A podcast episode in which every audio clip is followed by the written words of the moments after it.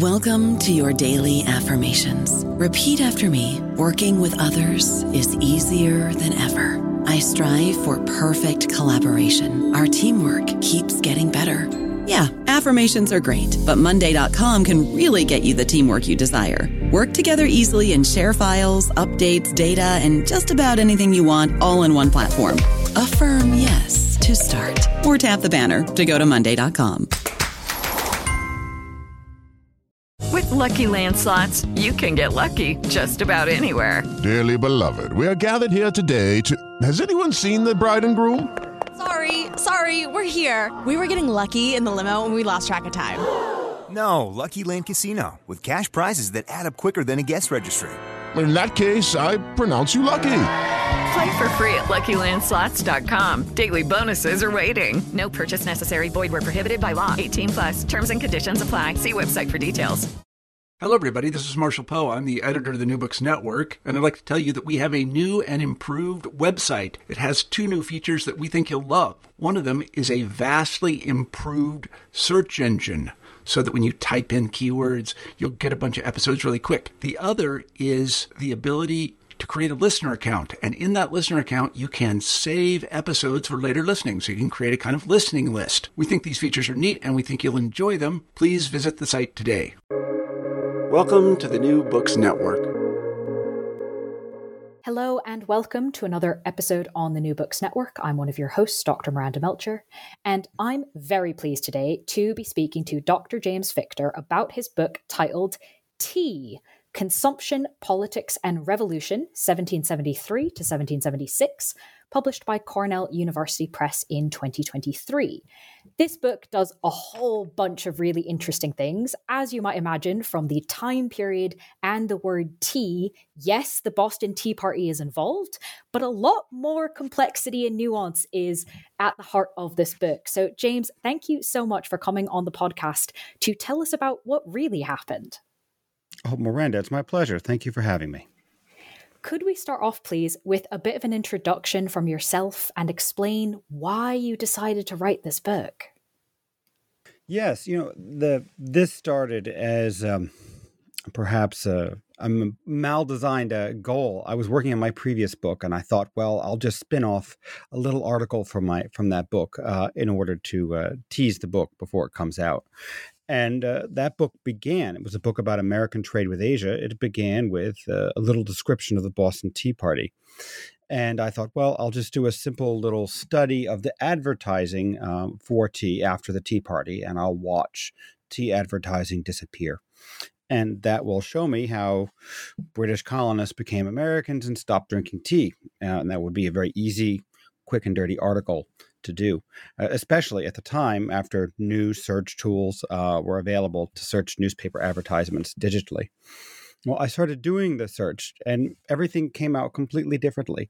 Uh, I didn't just the find the fall of tea, but I found it was much more delayed uh, than I thought it would be. The tea advertisements lasted well into 1774 and even 1775, sometimes a year or two after the Boston Tea Party. And then I saw the tea advertisements come back in 1776. Uh, and as I kept on working on the story, I realized that it couldn't be an article. I couldn't tell the story of these advertisements without telling the much bigger story uh, that is the rest of this book about tea overall uh, and sort of the fall and rise again of this consumer good. I am always amused um, when books sort of start with something like, oh, this will be small, straightforward, easy. And it's like, hang on a second. Um, so, having read this book, uh, I'm definitely not surprised you couldn't do it all in one article. There's, there's definitely too much to get into for that scope.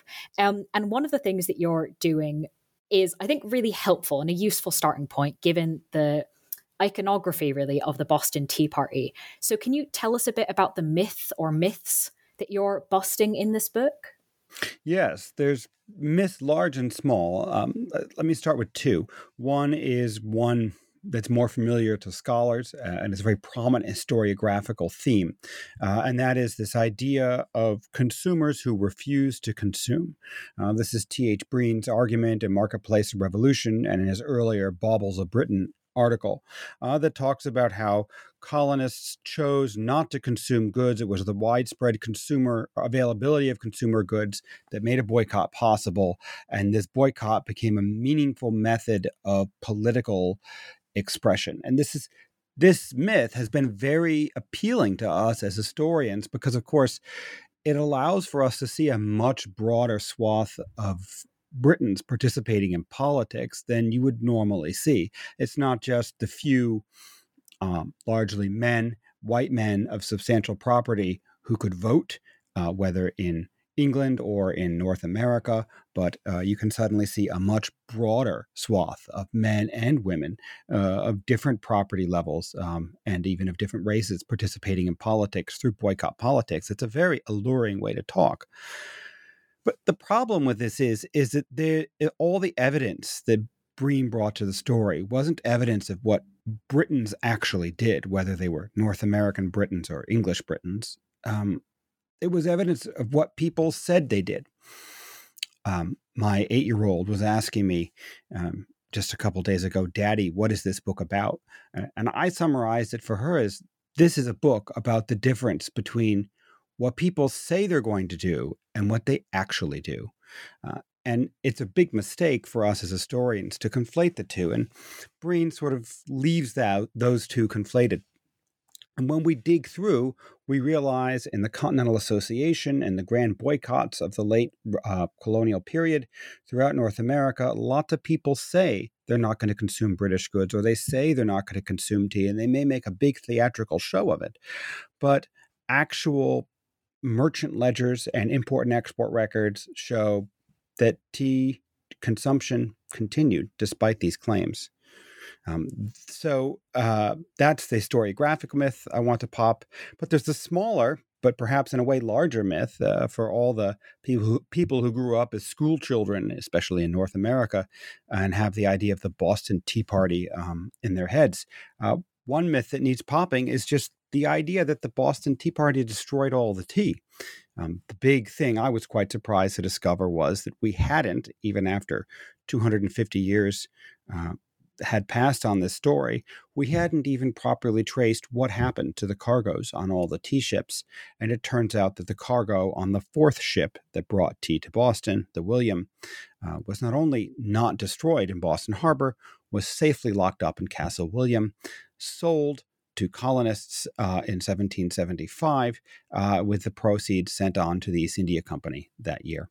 So, precisely the events that Bostonians hope to avoid are actually, by the Boston Tea Party, are actually the events that really happened. And definitely a gap, not just between what people said and did, but also what actually happened and what we remember happened. Um, so I'm, I'm glad we started off with that. Um, and there's a, all right. if, if I may, there's Please, a there's a relationship between those two because you mm. know what we remember happening is partially an artifact, a political artifact. It's an p- artifact in some ways of revolutionary era politics uh, and and the way we do history since then, where we tend to privilege the noisy and the politically extreme for the representative. I think it's especially hard for Americans with this because, of course, their founding fathers are radical, violent radical extremists and are therefore, by definition, not representative of the mainstream. And so when we talk about what average people were thinking and doing, it's not the same as what political extremists or even political leaders would say they needed to do because of course leaders lead people in directions that they're not currently already uh, lead people to places where they currently aren't already mm, mm-hmm. so all of this means that um, we, we can't stay in 1774, the, the year of the Boston Tea Party, and kind of as if nothing had happened before that, right? Um, I think something you do so helpfully in the book is help us explain kind of how we got to that point. It doesn't just come out of nowhere. So, what can we learn about 1774 by looking at tea consumption and politics in 1773 and even before that as well? Hmm in the maybe let's say the half decade before the Boston Tea Party, there is uh, there was a previous effort at um, tea, uh, anti-tea boycotting that was partially successful um, and ultimately largely fell apart uh, at the end. that uh, that effort went along with continued widespread smuggling, and this widespread smuggling was part of why the boycott effort collapsed because smugglers evaded not only imperial customs officials but also patriotic uh, political inquisitors that wanted to simply uh, stop goods that were allowed uh, by the empire. Uh, and so the that smuggling is not distinctive to North America. There's nothing uh, perhaps more British at all than smuggling in this period. Uh, tea smuggling, in particular, was widespread in England and Scotland as well. Uh, but Boston did stand out for uh, the heightened contradiction that uh, that it sat, uh, stood in uh, for being uniquely delinquent in its in the boycott in 1770. This is the, the earlier anti-tea boycott where Boston uh, continued to import much more tea than in than many other regions in North America, and this uh, this created a problem uh, such that landing tea there in the later uh, anti-East India Company movement in 1773, it seemed uniquely viable in Boston in a way it didn't seem in other cities because Boston had been so delinquent previously in 1770. Um, and while it seemed more viable and appealing to the company, it also seemed, uh, for the same reasons, all the more dangerous uh, and necessary to prevent uh, for Boston Patriots because to allow it to collect to allow the East India Company's tea to be uh, imp- successfully imported into Boston or into any of the ports where it was sent uh, would be very demoralizing to the movement as a whole. The need to maintain some sort of continental uh, alignment uh, was at the fore in 1773. And in 1773, Boston still sort of maintained the role of a central leadership node. The Boston Committee of Correspondence wrote, was writing for the first time um, in the fall of 73 to other cities like Charleston in South Carolina and into the Atlanta, into uh, New York and Philadelphia. Uh, it was newly writing to them as well. And so for Boston to fall, or for it to be seen to fall, was a distinctive uh, political problem uh, for the Patriot movement as a whole, um, in a way that it wouldn't be if patriots in Newport or New York or uh, in the Chesapeake had failed to stop tea. Uh, Boston had this, Boston's unique political role uh, made this contradiction all the more potent. Hmm. All right. So things are building specifically in Boston, not so much in other places. Why then was it that 1774 was the year? If, if things are building, why not 1773? Or why not it builds up and takes a while and ends up being 1775? Why was it 1774 that was such a key year? 74 is the, the year in which the consequences of the choices people made in 73 uh, come to bear. Uh, in 1773, Parliament had passed the Tea Act, which uh, allowed for the direct sale of direct importation of tea into North America from Britain by the English East India Company. Um, this act, I should add, is widely misinterpreted, uh, certainly in historical scholarship and by many of the public history lectures I've heard recently on the subject. Uh, the Tea Act uh, did not enforce an East India Company monopoly. Uh, that monopoly are, already existed in law. Uh, it did make it potentially more possible for the company to sell tea at a lower price to colonists. Um, and the Tea Act did also maintain the low nominal tea tariff that had existed since the Townshend Acts half a decade prior. Uh, but the many of the arguments against the Tea Act start to fall apart because, of course, we see that uh, if the East India it was often argued that the East India Company would engross the tea trade in North America and then be able to raise prices, but of course, it, it, didn't exist in a vacuum, and everyone knew this. The the Dutch and other East India companies were out there. If the English company maintained as and a uh, ridiculously high price, colonists could simply smuggle their tea from elsewhere, uh, from Europe or the Caribbean, just as Britons in England did. So uh, it seems kind of silly uh, to think that the Tea Act was the end all and be all. Uh, actually, what the Tea Act was the end all and be all of was uh, the Boston's potential role in leading the Patriot movement, uh, because the landing of that tea would have been so destructive. Um, but in all the other cities, uh, tea isn't destroyed in uh, tea is sent by the English East India Company to Philadelphia, and the Philadelphia Patriots, having been informed by Paul Revere uh, of the Boston Tea Party on December 24th, 1773, the following day, Christmas Day, um, the Polly arrives uh, in the Delaware River with the East India Company's tea for Philadelphia, and Philadelphians are very careful to avoid the outcome that Boston had precipitated with its destruction of the tea. And Philadelphia patriots carefully get the Polly to turn around and go back to England, and they prevent this all or nothing confrontation that had occurred in Boston from happening again in Philadelphia. Likewise, in South Carolina, the company had sent tea there.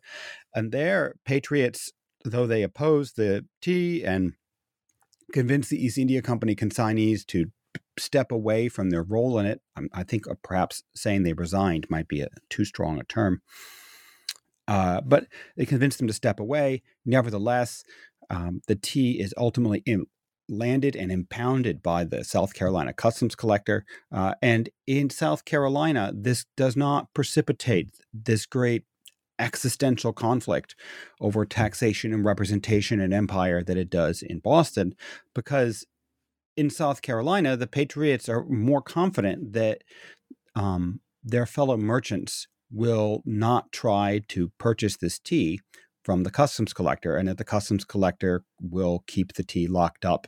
And so there's some, I suspect there was some sort of um, sub rosa negotiation going on there to prevent uh, the kind of conflict that occurred in Boston uh, that New York tea was stuck at sea and ended up in Antigua um, over the new year. And instead, the only tea that got destroyed was the tea sent to Boston. Um, and this made it a big deal because many people disapproved of the destruction of the tea in Boston. Others greatly supported it. And so the, this news of the destroyed tea became the great news of early 74. Uh, and of course, as I just mentioned, while the Boston Patriots destroyed tea on three ships, the Dartmouth, uh, the Polly, and the Beaver, the sort of a, in some ways, in these more uh, potted histories of the American Revolution, they can read like the the Nina, the Pinta, and the Santa Maria of the American Revolution. Uh, but there is this fourth ship, the William. So while Patriots destroy the tea on the first three ships, uh, the tea on the fourth ship is wrecked on Cape Cod, salvaged, successfully rescued, uh, brought to Castle Island in Boston Harbor and safely stored there. The result of this is that uh, as 1774 begins, Boston is in this strange position of needing to defend itself for having destroyed the tea, an act that many other patriots even saw as too extreme. George Washington, Ben Franklin, uh, many other patriots, uh, Henry Laurens, uh, Richard Henry Lee, disapproved of it in some way, thought it was too violent. Uh, but at the same time, there is still this other cargo of tea that is undestroyed and might still be landed. And given Boston Patriots, uh, Boston Patriots, of course, knew the history that Bostonians had, uh, their willingness to consume tea in previous boycotts, and therefore they were uniquely threatened by this yet to be landed fourth cargo of tea from the company that could at any moment uh, be brought ashore and offered for sale. And risked undermining the cause. This forced Bostonians to kick local Boston town politics into an extremely high gear uh, and um, push much more aggressively than elsewhere. And so 74 because becomes this key political moment because on the one hand, Boston Patriots have to be much more aggressive and extreme in order to prevent the tea from being landed. And on the other hand, Parliament thinks it needs to have some sort of a response and yet, other colonists and other colonies remain quite ambivalent about what they think about the Tea Party overall, M- many of whom may not have known about this fourth cargo, I should add. I don't know about you, but I'm very busy and I don't have a lot of time to cook. That's why I subscribe to Factor. Eating better is easy with Factor's delicious, ready to eat meals. Every fresh, never frozen meal is chef crafted, dietitian approved, and ready to go in just two minutes. You'll have over 35 different options to choose from every week, including Calorie Smart, Protein Plus, and Keto. These are two minute meals. Factor meals are ready to eat and heat, so there's no prepping, cooking, or cleanup needed. They're flexible for your schedule Get as much or as little as you need by choosing your meals every week. Factor is the perfect solution if you're looking for fast, premium options with no cooking required. Sign up and save. We've done the math, and this is important. Factor is less expensive than takeout, and every meal is dietitian approved to be nutritious and delicious. Head to factormeals.com slash NBN50 and use code NBN50 to get 50% off. That's code NBN50 at factormeals.com slash NBN50 to get 50% off. Hmm. So I think that clearly describes kind of that the situation um, that Boston is in at this point is not stable um, and and something needs to be resolved from it and there's a lot of different opinions about what that might be so can you tell us about what some of the proposed ways forward were about how can we move on from this very tense situation um, and then kind of what happened to those attempts yes i mean you know it, it it's useful to, to pause for a moment and and think that about what harborfront politics were like. And harborfront politics were like politics everywhere, negotiated. And it's important to think of the waterfront and the harborfront as a negotiated space. And so the political uh, negotiation that happens in many other ports, it happens in Charleston, South Carolina, it happens in Philadelphia, it will happen in New York when that tea shipment arrives in April. And of course, it also lest we forget it happened in Antigua when the ship that eventually brought the tea to New York stopped there for repairs and then carried on. Um, it's a nego- This is a politically negotiated settlement as people make choices in the harbor, and the decisions about how to move forward after the Boston Tea Party are similar political negotiations, and it is sort of the the the the no-go areas that each side has that preclude any sort of practical negotiation from functioning in that year. So, a couple ways forward to address the Tea Party. It's worth noting the Boston Tea Party was a substantial uh, destruction of property and a meaningful property crime, and therefore was uh, as a criminal act, uh, there was the possibility of a criminal trial, and this would have proceeded in the state of Ma- or in the colony rather of Massachusetts. Uh, this was difficult to pursue because the grand jury was elected by the town of Boston, and the grand jurors were chosen for their political. Uh, for their political reliability and their support for the patriot cause, not for their uh, legal rectitude. Uh, so when you have grand jurors with a last name like Revere, uh, deciding on whether to indict. It's no surprise that they decide to indict people based on the principle that patriots shouldn't be indicted, not on uh, the actual validity of the charges. So it becomes impossible to bring a criminal trial, a criminal case to trial in Massachusetts. Firstly, because of the grand jury. Secondly, because uh, mobs in the street physically prevent any witnesses or uh, any uh, other potential parties to the case from showing up anywhere near the courthouse and even begin to start intimidating judges. Uh, and of course, uh, this witness intimidation becomes a quite practical uh, approach for patriots going forward. It, it, it's useful, I think, at this point to remember that we need to think of the patriots as um, having this paramilitary Sons of Liberty organization that operates somewhat outside the uh, the more upstanding political leaders. And there are meaningful analogies to be drawn here between the relationship between the Sons of Liberty and the more respectable patriot leaders. And for example, the Ku Klux Klan and the Democrats after the Civil War in the American South, or uh, between the, IRA or between Sinn Féin and the IRA and Sinn Féin. Uh, these are politicians and paramilitaries operating hand in glove in a way that the paramilitaries give the politicians some sort of plausible deniability. Um, but the politicians can still somehow speak for them.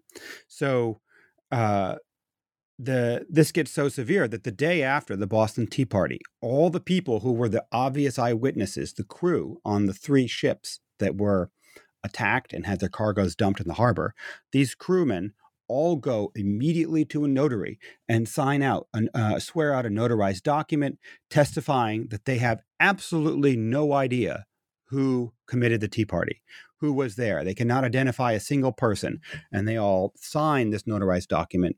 Of course, it was a lie, but it was really useful for them personally because having created this notarized document, they could now, this document could now guarantee their own safety. They didn't have to worry about attack from mobs.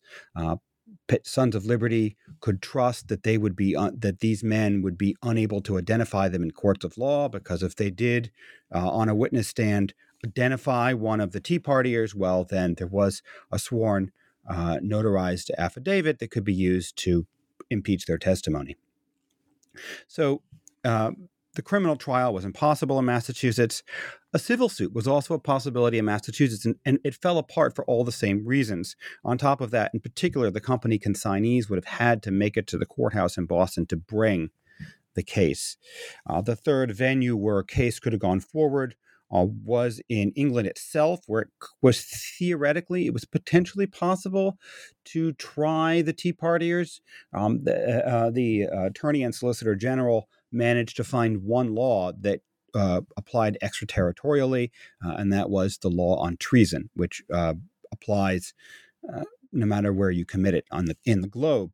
But it was it was of course a bit of a stretch to define the Tea Party as treason. The reasoning went along the lines of they resist and oppose the law, therefore it's treason. But of course, breaking the law is breaking the law you broke. It is not also treason. Um, so that fell apart. Um, and the fourth potential avenue was to simply privately, through some sort of organized movement, reimburse the East India Company for its losses. This was a, a, useful way to seem and appear reasonable. Many people advocated for it, but you know, most people advocated that other people should do it with their money. Um, other people's money is always better to spend than one's own. And so the movement for reimbursing the company was never that exciting and never that uh, people were never that motivated for it. The two groups that were most interested in reimbursing the company were conservative merchants in Boston or uh, the merchants living in London who traded with uh, Boston or North America as a whole, who were at least willing to get provide guarantees and securities uh, that that payment could be secured from elsewhere, uh, simply because they wanted to keep that trade open. But this came to naught, and so instead, Parliament decided to take up its its own um, take up the take up action itself and to move forward with what became the Port Act after all of the above had come to naught. And the Port Act mandated exactly what I just described. It mandated reimbursement of the East India Company for its losses. And it was used as a way to achieve political um, uh, obeisance, to get the colonists to submit to Parliament was the purpose of the Port Act, and therefore it forced Boston's clo- port to close until the company was reimbursed. But um, this was itself also, for other reasons, a political disaster because um, it was quite immediate. You know, if it had had a delay of several months, for example, it would have been quite scary and motivating and perhaps have gotten the reimbursement to occur or, or perhaps it could have been in place for a couple weeks or a month even uh, to, to achieve punitive damages and then be done. But what happened was parliament passed the port act but then never put a time limit on how long it should be in place. The only way it could be landed or be lifted was either if parliament gave up and repealed the act that couldn't be allowed to happen of course or if the Patriots chose to pay for the tea. So as and Parliament and Gage, who was uh, General Gage, who was soon sent out to enforce the Port Act, insisted that it be paid for not by private individuals but by official organizations, either the colony of Massachusetts or the town of Boston. So this meant that as long as patriots refused to act, they could keep the port of Boston closed, and then they could claim that Parliament was victimizing Boston. But of course, all the decision making power about whether to open the port of Boston was in Patriots' hands, but the people who were made to look bad by it were in Parliament. So this was a disaster for the British government as a result. No, absolutely. Um, all of those factors and incentives together creates quite a combustible picture. What then was the association? And given how effective it is to do to understand these events through the analysis of different actors and different incentives, can you take us through that angle as well with the association? Yes. So, you know, if you think of the Port Act as closing the harbor of Boston in order to force for forced repayment. So this is uh, accomplishing economic damage to force political change. Well, this is exactly what the association is. In this case, it's we're going to boycott Britain, stop trading with Britain in order to force political change. The initial ostensible semi plausible explanation is they're going to stop trading with Britain. This will cause pain for the merchants based in England and Scotland that are trading with North America. 1774 is an election year. These merchants feeling and or anticipating this pain will then apply pressure on their MPs and the MPs will there will be either be new MPs elected or there'll be a new parliament with new views or simply the MPs will change their views because merchants pressure them uh, and the colonists will get what they want as a result of this. This is on some high level supposed to be the goal, but it's not at all what happens because by the time the association takes effect, uh, the ban on the ban on imports from Britain only uh, commences on December 1st, uh, 1774. The ban on the consumption of imports from Britain only takes effect the following March, and the ban on exports to Britain only takes effect the September uh, September 10th, 1775. So there's such a delayed uh, schedule that it completely misses the timeline of having any effect on British parliamentary politics. But also, of course, the delay will have other problems uh, as well. It becomes um, uh, in anticipating the boycott, it allows people to prepare for that economically. I'll I'll circle back to that later. Um, so the association is this broader boycott movement, and it stands out. This and the earlier 1770 Townshend Act boycotts for being some of the earliest, perhaps the earliest uh, political boycott movements that we could really document in history. Uh, and it is, uh, they're meaningful and important for that reason alone, full stop. There's great value in understanding that. But uh, the way the uh, the way the association worked is it we tend to think of it in this sort of uh, mythical way of imagining it presents individual consumers the opportunity to make meaningful decisions about consuming or not consuming British goods. It did that. But where it really mattered most was how it put pressure on merchants and got merchants to simply not bother importing those goods in the first place. So the delay, the near year delay between the um, uh, the cessation of importation from Britain and the cessation of exportation to Britain allows merchants based in North America roughly nine or so months, nine or 10 months, to continue exporting to Britain and making money doing this as long as they continue as long as they maintain and abide by the ban on importing from Britain. So they the patriots managed to buy merchant support for the association by letting them continue exporting long after the ban on importation has begun. And this by achieving by getting the merchants to agree not to import goods in the first place patriots can then say see look at all these colonists who agree with us and don't consume goods that you know weren't that are no longer being imported, so are harder to have, perhaps. Um, and so this it is a, a, useful political maneuver for patriots, uh, and most importantly, of course, the boycott movement, as every other boycott movement, is perhaps most meaningful in how it creates common feeling amongst people within the group. This the shared sense of being part of a movement and being part of an organization or collective group effort that's trying to do something. On, on some level, it doesn't even matter whether the boycott is successful. And of course, this boycott is not successful.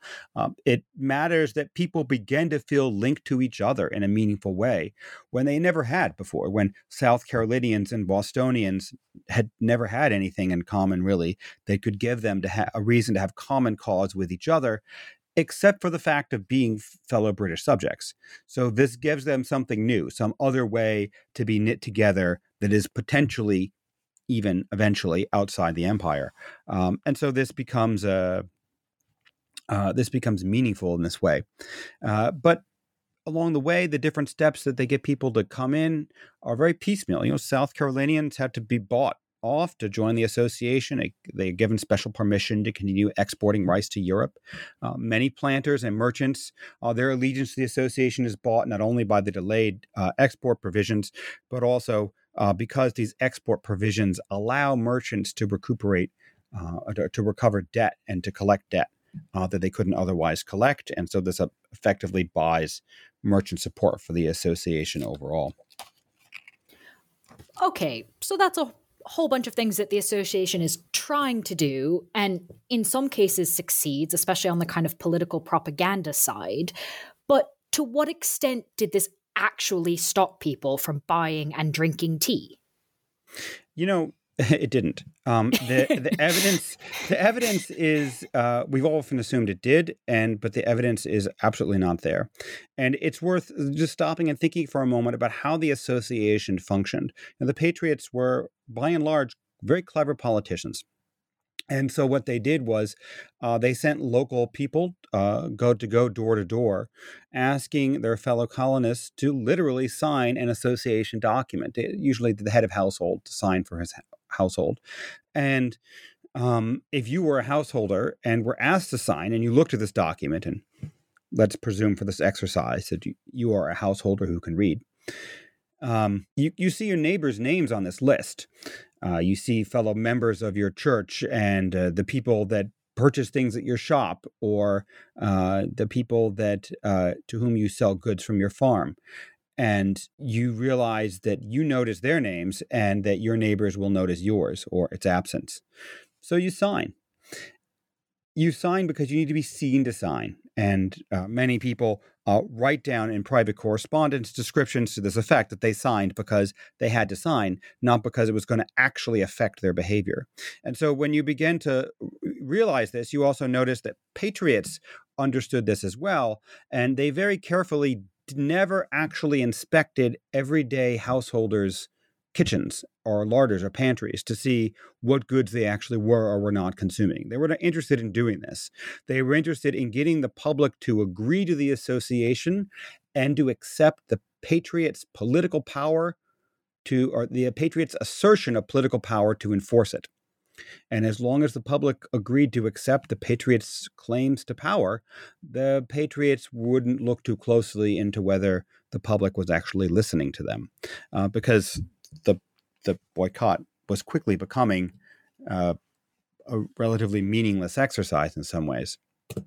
So you asked about the actual consumption. So the the biggest tell, I think, is the price of tea.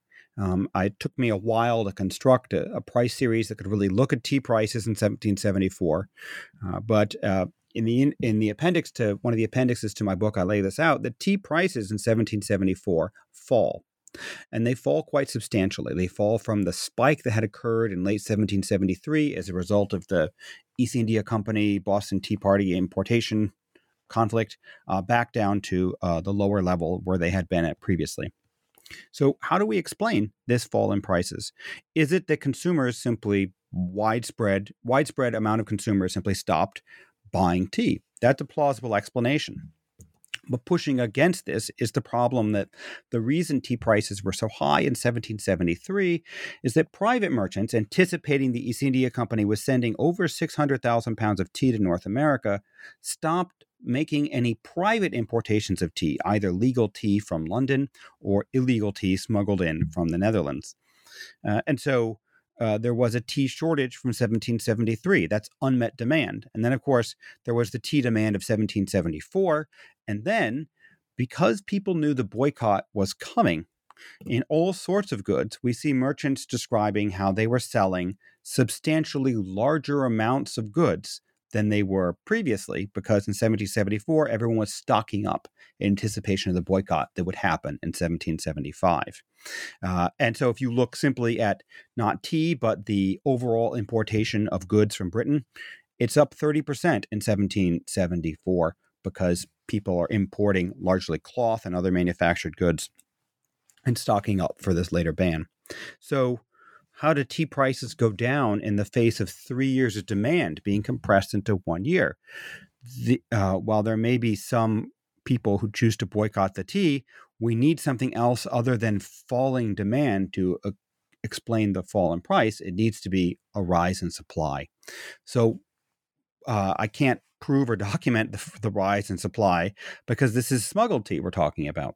It's tea smuggled in from the Netherlands, smuggled into North America, largely probably New York and Philadelphia, the two cities which had so fully and completely adhered to the non importation of British tea in 1770 and continued to do so up through 1774. Um, they were had they had well developed tea smuggling networks linking them to the Netherlands, and they were able to import large amounts of tea in that year and bring tea prices down. So I think the biggest piece of evidence is this fall of, of tea prices in 1774, which points to just how much tea buying or how much tea supply must have been coming in to occasion this fall. But then, of course, we simply see private diaries and merchant ledgers recording widespread tea sales. Well after the ban on tea sales begins in March of 1775, colonists are buying tea. Patriotic colonists are buying tea. I even have a section in the book describing, which was blew my mind, but now that I think about it, it doesn't blow my mind at all. Uh, patriot politicians who made a pretty penny selling tea, uh, often when they themselves were in the position to enforce the ban on tea. They then went and sold it anyway. But what is what is older than the story of corrupt politicians who line their pockets? That's that's nothing new. Um, so maybe I, you know, I was I was surprised and offended, and then I realized no, that's that's completely normal, and there's nothing more British, more American, or more French or Chinese or Russian or any. That's very normal. So. Uh, I realized, yeah, that's actually makes it less an exceptional story and much more of an understandable story. No, absolutely. Um, I do want to ask about something that does seem to be a bit exceptional, though maybe not, um, because as much as we've talked about kind of the wider politics um, that are impacting tea, that it's not just the Boston Tea Party, I want to talk about some other products as well, because it's not just tea that is being contested here. And yet, you talk about in the book that the way in which tea was banned was, in fact, different, somewhat exceptional than boycotts or bans against other products. So, can you kind of take us through this difference and what accounts for it? Yes, that's right. Uh, you know, the tea was one of a handful of items that were banned no matter where they came from. Uh, and almost all goods were simply banned based on from whence they came. So the non import provisions said no importation of goods from the British Isles, from England, Scotland, and Ireland, and no importation of an enumerated list of goods from the British Caribbean. Uh, and they said no exportation of goods to these places either, and no consumption of goods uh, from these places. And notably, sugar stands out as something that was still importable from the British Caribbean. But tea is the is the rare item that was banned no matter what country it came from because of course while there was british tea or tea imported by the english east india company british tea let's call it.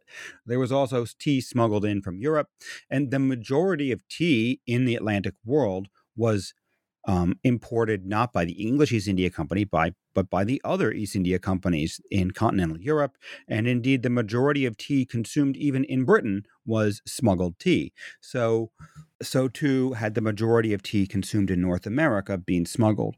So, because tea had become such a potent political symbol, and uh, Breen is right about this, uh, and how the protest of tea, especially the burning of it, um, the, the Boston Tea Party, of course, they throw the tea in the water, but actually the more common method was to burn it, to burn uh, a tea cargo in Annapolis. They even burned an entire tea ship down to the waterline.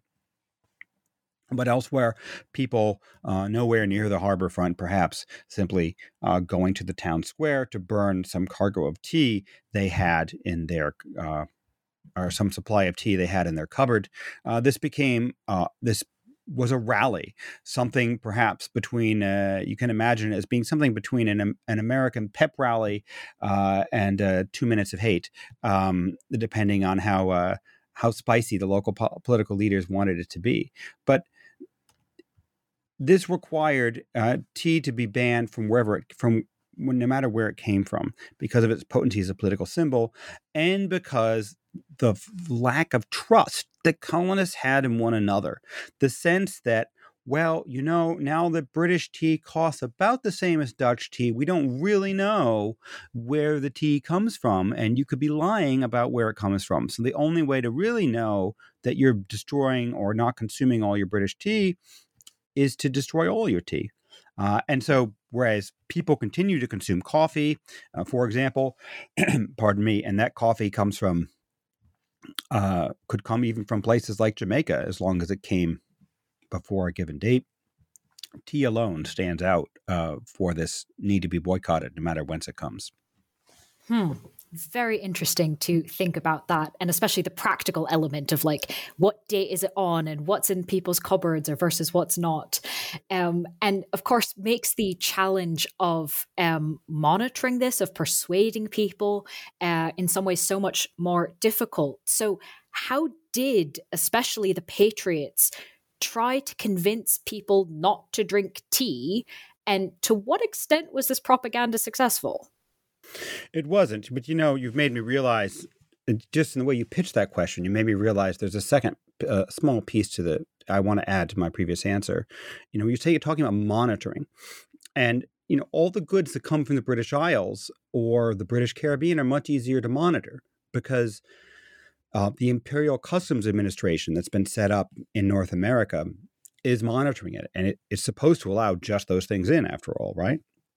So you can see the items that are legally imported. As George Washington points out, the customs houses all keep what he calls authentic lists in their public records. So you just have to go to the openly held public records in your customs house to see what's been legally imported. And then you know what ship it came in, you know who imported it, you know how to stop it. Smuggled items, of course, aren't documented on purpose. And so there are no authentic lists. In order to dissuade colonists to drink from drinking the tea, uh, because it couldn't easily be stopped, you needed to have some way to persuade them. Uh, and Patriots' efforts at persuasion veered into outright propaganda. There were all sorts of efforts to do so. The most obvious and meaningful, and perhaps in some ways also least noticeable until you know to look for it, is simply the network of newspapers that existed and the way they reprinted each other's news so that an anti tea protest in one colony or one town could get written up in a local newspaper and then reported on again and again in other colonies and have that news spread. That was meaningful propaganda in and of itself. And of course, there is a selection bias that goes on here. When there's an anti tea protest or a resolve by local officials or local patriot leaders, whether they're officials or not, to oppose tea or to not consume British goods, that's news. But the absence of such a resolve or the lack of such a protest is by nature not news. And so the natural selection bias of what people chose to print about was they chose to print about new things that happened or political statements that people made, not the absence of those statements or the absence of things happening. And so a newspaper that lists a whole bunch of protests against tea and British goods or a whole bunch of resolves against British goods is, of course, on one level implying that there are thousands of other towns that had no objection to it because it's not listing them, and but it's not listing their non-objections, um, and so we end up with this. Uh, awkward way in which we only see the noisy people uh, making their claims, and we have very little way to assess whether everyone really supported them. So, patriots perhaps um, wondered the same and needed to create a broader web of persuasion and propaganda for individual colonial consumers. So, one of these was the myth that patriot writers began to put about that tea was bad for your health. And of course, if you've read, um, if you read the newspapers in our lifetimes, or if you read uh, health magazines or any health section in any uh, uh, men's or women's health magazine, uh, uh, the question of is tea good for you? Is coffee good for you? This kind of stuff is a perpetual health question. It seems there is no real answer to. But at the time, there was also no clear, settled answer, and there was strong official um, professional medical sentiment on on both sides of the issue. But of course, patriots being good patriot writers, being good politicians, simply collected all the bad news about tea, the the medical advice that tea caused everything from um, farting to death, uh, and said you shouldn't drink it because it will do all these terrible things for your body. Uh, and uh, published uh, these accounts to persuade colonists. But, uh, you know, it, it's funny, colonists don't seem to have been persuaded by this in any meaningful way because uh, one of the biggest folk medicine theories about tea um, in North America was that tea was some sort of a medical tonic and could be used to help people recover. And this this makes sense. The moderate caffeine that's available in tea can help perk you up and make you feel a little bit better. So um, so the folk remedy of people are sick and they need tea persisted throughout the association and colonists from the carolinas up to connecticut would ask patriot local patriot leaders for special dispensation to drink tea because they were sick. Uh, well it appears nowhere in the association the general folk assumption of this was so widespread and so well known amongst patriot leaders that the leaders that i found and from the carolinas to virginia to maryland to connecticut all said yes, certainly, please have some, uh, uh, and gave them special dispensation. Uh, so it seems that even Patriot officials didn't necessarily believe their own propaganda. Uh, other storylines were that the king had forced tea or was somehow imposing tea on the colonists. And this was a way of rewriting the Boston Tea Party as a uh, as a way to keep as a way to resist tea and helps lead to the assumptions that often exist to this day that uh, that the United States is a coffee drinking company and Britain country and Britain is a tea drinking country and it was the American Revolution uh, that made Americans go from tea to coffee. But of course this is a silly and sloppy uh, series of assumptions uh, we can quantify American tea consumption. And American tea consumption in 1800 per capita was just as high as it was in 1770 uh, per capita. So it doesn't seem like colonists, uh, when Americans colonists became Americans, they didn't really stop being tea drinkers in any meaningful way. Hmm. But so, the, oh, go ahead. No, please continue.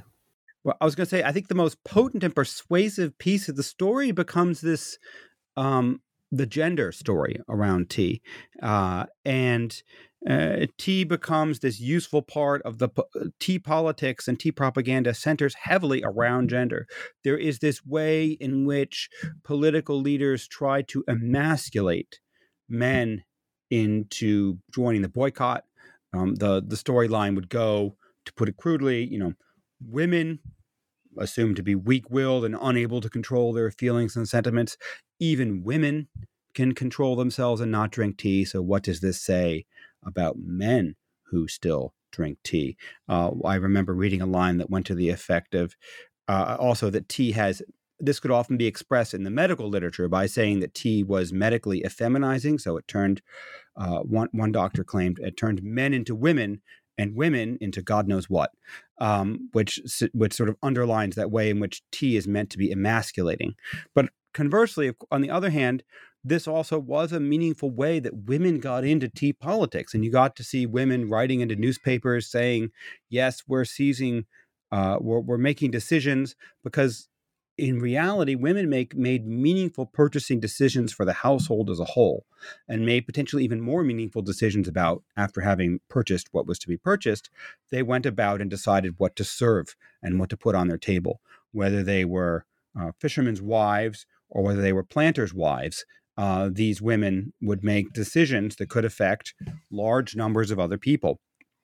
And so women were, in this sense, people of consequence, although rhetorically, this sort of this is hidden by the rhetorical tool of saying women of using women as a way to emasculate men and goad men into uh, not drinking because if even if even women can be people of consequence and make these decisions then surely men must do at least as much Hmm. Really interesting to think about how those things are being used and the extent to which they do or don't translate into practice. I, I want to pick up on that amazing stat of the per capita in 1800, um, because as you say, it's not like the US stops being tea drinkers just because they become independent. And as you've already discussed, the boycott doesn't really stop people drinking tea. The propaganda is only somewhat effective, maybe not even very effective at all. And yet, you talk about in the book that the value of tea as a political tool, as a symbol of resistance, does wane um, once the Revolutionary War begins in 1775. So, can you talk us through kind of why that happens if people are still very much drinking it and it's still part of the fabric of everyday life? Yeah, so it, it happens. There's two pieces to how tea's value as a political symbol collapses during the war. One is the obvious. The war is a simply a much more direct method to resist Parliament and to engage in politics or to support the common cause or even for some people that are particularly avant garde to be American. Uh, American as a term to describe a political identity is, is a very fraught term in this period and, and shouldn't be overinterpreted. Uh, but perhaps for some, right? Um, well, you know, the war was the the most advanced method of engaging in this, the most potent method of engaging in this, uh, the most meaningful. If you donated money to the cause, if you served in the Continental Army or your local militia, if you um, gave relief funds to Boston or relief food to Boston because of the Port Act, what was uh, what did it matter what you did in your private home, whether you consumed tea or not, whether you wore a coat made of British wool uh, that had been imported five years prior or not? It, it seemed somewhat irrelevant. So the war simply became the headline story. That's part of it. But also, fundamentally, on the ground in the colonies, especially in 75, the war was also a story of property seizure by the continental side. So uh, in 75 and onward, of course, there's a seizure of uh, loyalists' property as loyalists flee uh, and have some property seized, as will continue throughout the war. In 76, there was the seizure of crown property, particularly property in uh, that was held by in the customs houses and other locations, as well as various fortifications. Uh, and then there is the expulsion of loyalists, and all this property is seized. In addition, um, the armies uh, on both sides attack each other, take land, take territory, and seize property along the way. And the navies do. There is the Navy that Congress is trying to put together, a Continental Navy. George Washington has his own small navy attached to his army, separately from that. The individual colonies had their own navies. And then on top of that, there were privateers sailing for both sides. And privateers sailing for the continental side like the navies, like the continental armies marching around, would seize loyalist property. This was the whole premise of the privateering, right? To seize uh, enemy ships at sea. And this seizure of property could be politically relevant, uh, big headline stories like Henry Knox seizing the guns from Fort Ticonderoga and dragging them by oxen across Massachusetts to, to uh, Dorchester Heights to besiege the British troops in Boston. But if you're going to use the cannons in Fort Ticonderoga, why not use the tea that Captain Delaplace was drinking in Fort Ticonderoga too? Um, the ships that are seized um, by George Washington's Navy or by privateers that bring in potatoes and coals, that bring in ammunition and guns and clothing, supplies, meaningful supplies meant for British troops that can be seized and used by Continental forces. Uh, perhaps they bring in rum, perhaps they bring in food, and sometimes they bring tea. Well, if we're going to take the British rum and the British food and the British coals and the British guns, why are we going to draw the line at the tea? That seems quite silly. Um, since we're taking all of these things and weaponizing that our enemy's goods against them in our war against them to use british tea in particular becomes this potentially an avenue of resistance rather than um, uh, uh, of britain rather than an avenue of supporting uh, the crown. Uh, and so uh, the war makes the entire logic and mechanics of a boycott of britain cease to make any meaningful sense since in fact, it becomes consuming British goods that have been seized uh, that becomes perhaps one of the most potent consumer decisions you can make in 1775. So now that you've taken us through the rise and fall um, of tea politics and really helped us properly understand what happened or didn't um, in 73 74 and 75 uh, i'm obviously i'm not going to ask you to go beyond the book and kind of explain tea and everything ever since because i think that's very helpful for illuminating this period. I do have one final question though. Um, we know what happens after 1975 1970 uh, sorry 1775 and 1776 we know that tea is still very much something drunk on both sides of the Atlantic today. What we don't know is what you might be working on now or next, um, given that this small, just an article, oh, whoops, now it's a whole book, is done. It's finally off your plate. Um, is there anything you might be working on you want to highlight? Yes. Well, let me just say, first of all, I would say that uh, I haven't quite mentioned it yet, but that Congress does eventually lift its ban on tea, and that ends in April of 76, just two months before it declares independence. And it, when it lifts its ban, as we've been intimating, it does so completely uh, and utterly embracing the idea that it's the ban had been wildly ineffective and therefore was pointless to enact.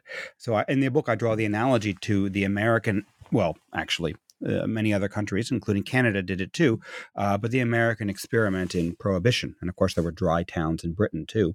Um, and, and that prohibition experiment was a disaster in the 1920s. is largely known as such today, um, but uh, it's useful to think of prohibition in 75 along similar lines. Um, so, what am I doing next? I have some small articles that I hope to do that will not have any that will ho- hopefully not metastasize into giant books um, because uh, I, they're supposed to be small articles.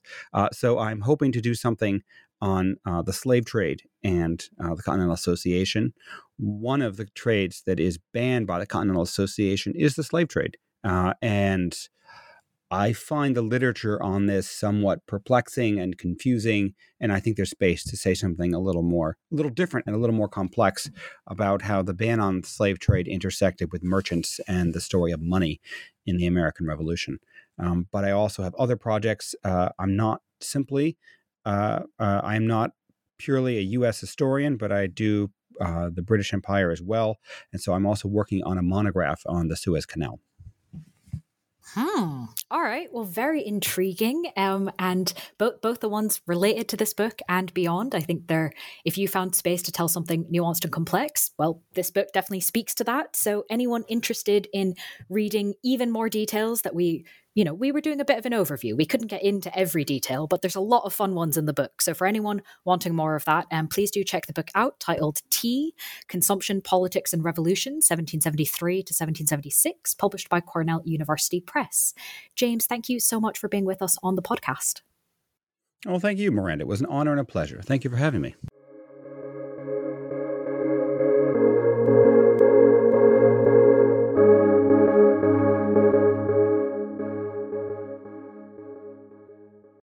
Is Ryan here, and I have a question for you. What do you do when you win? Like, are you a fist pumper?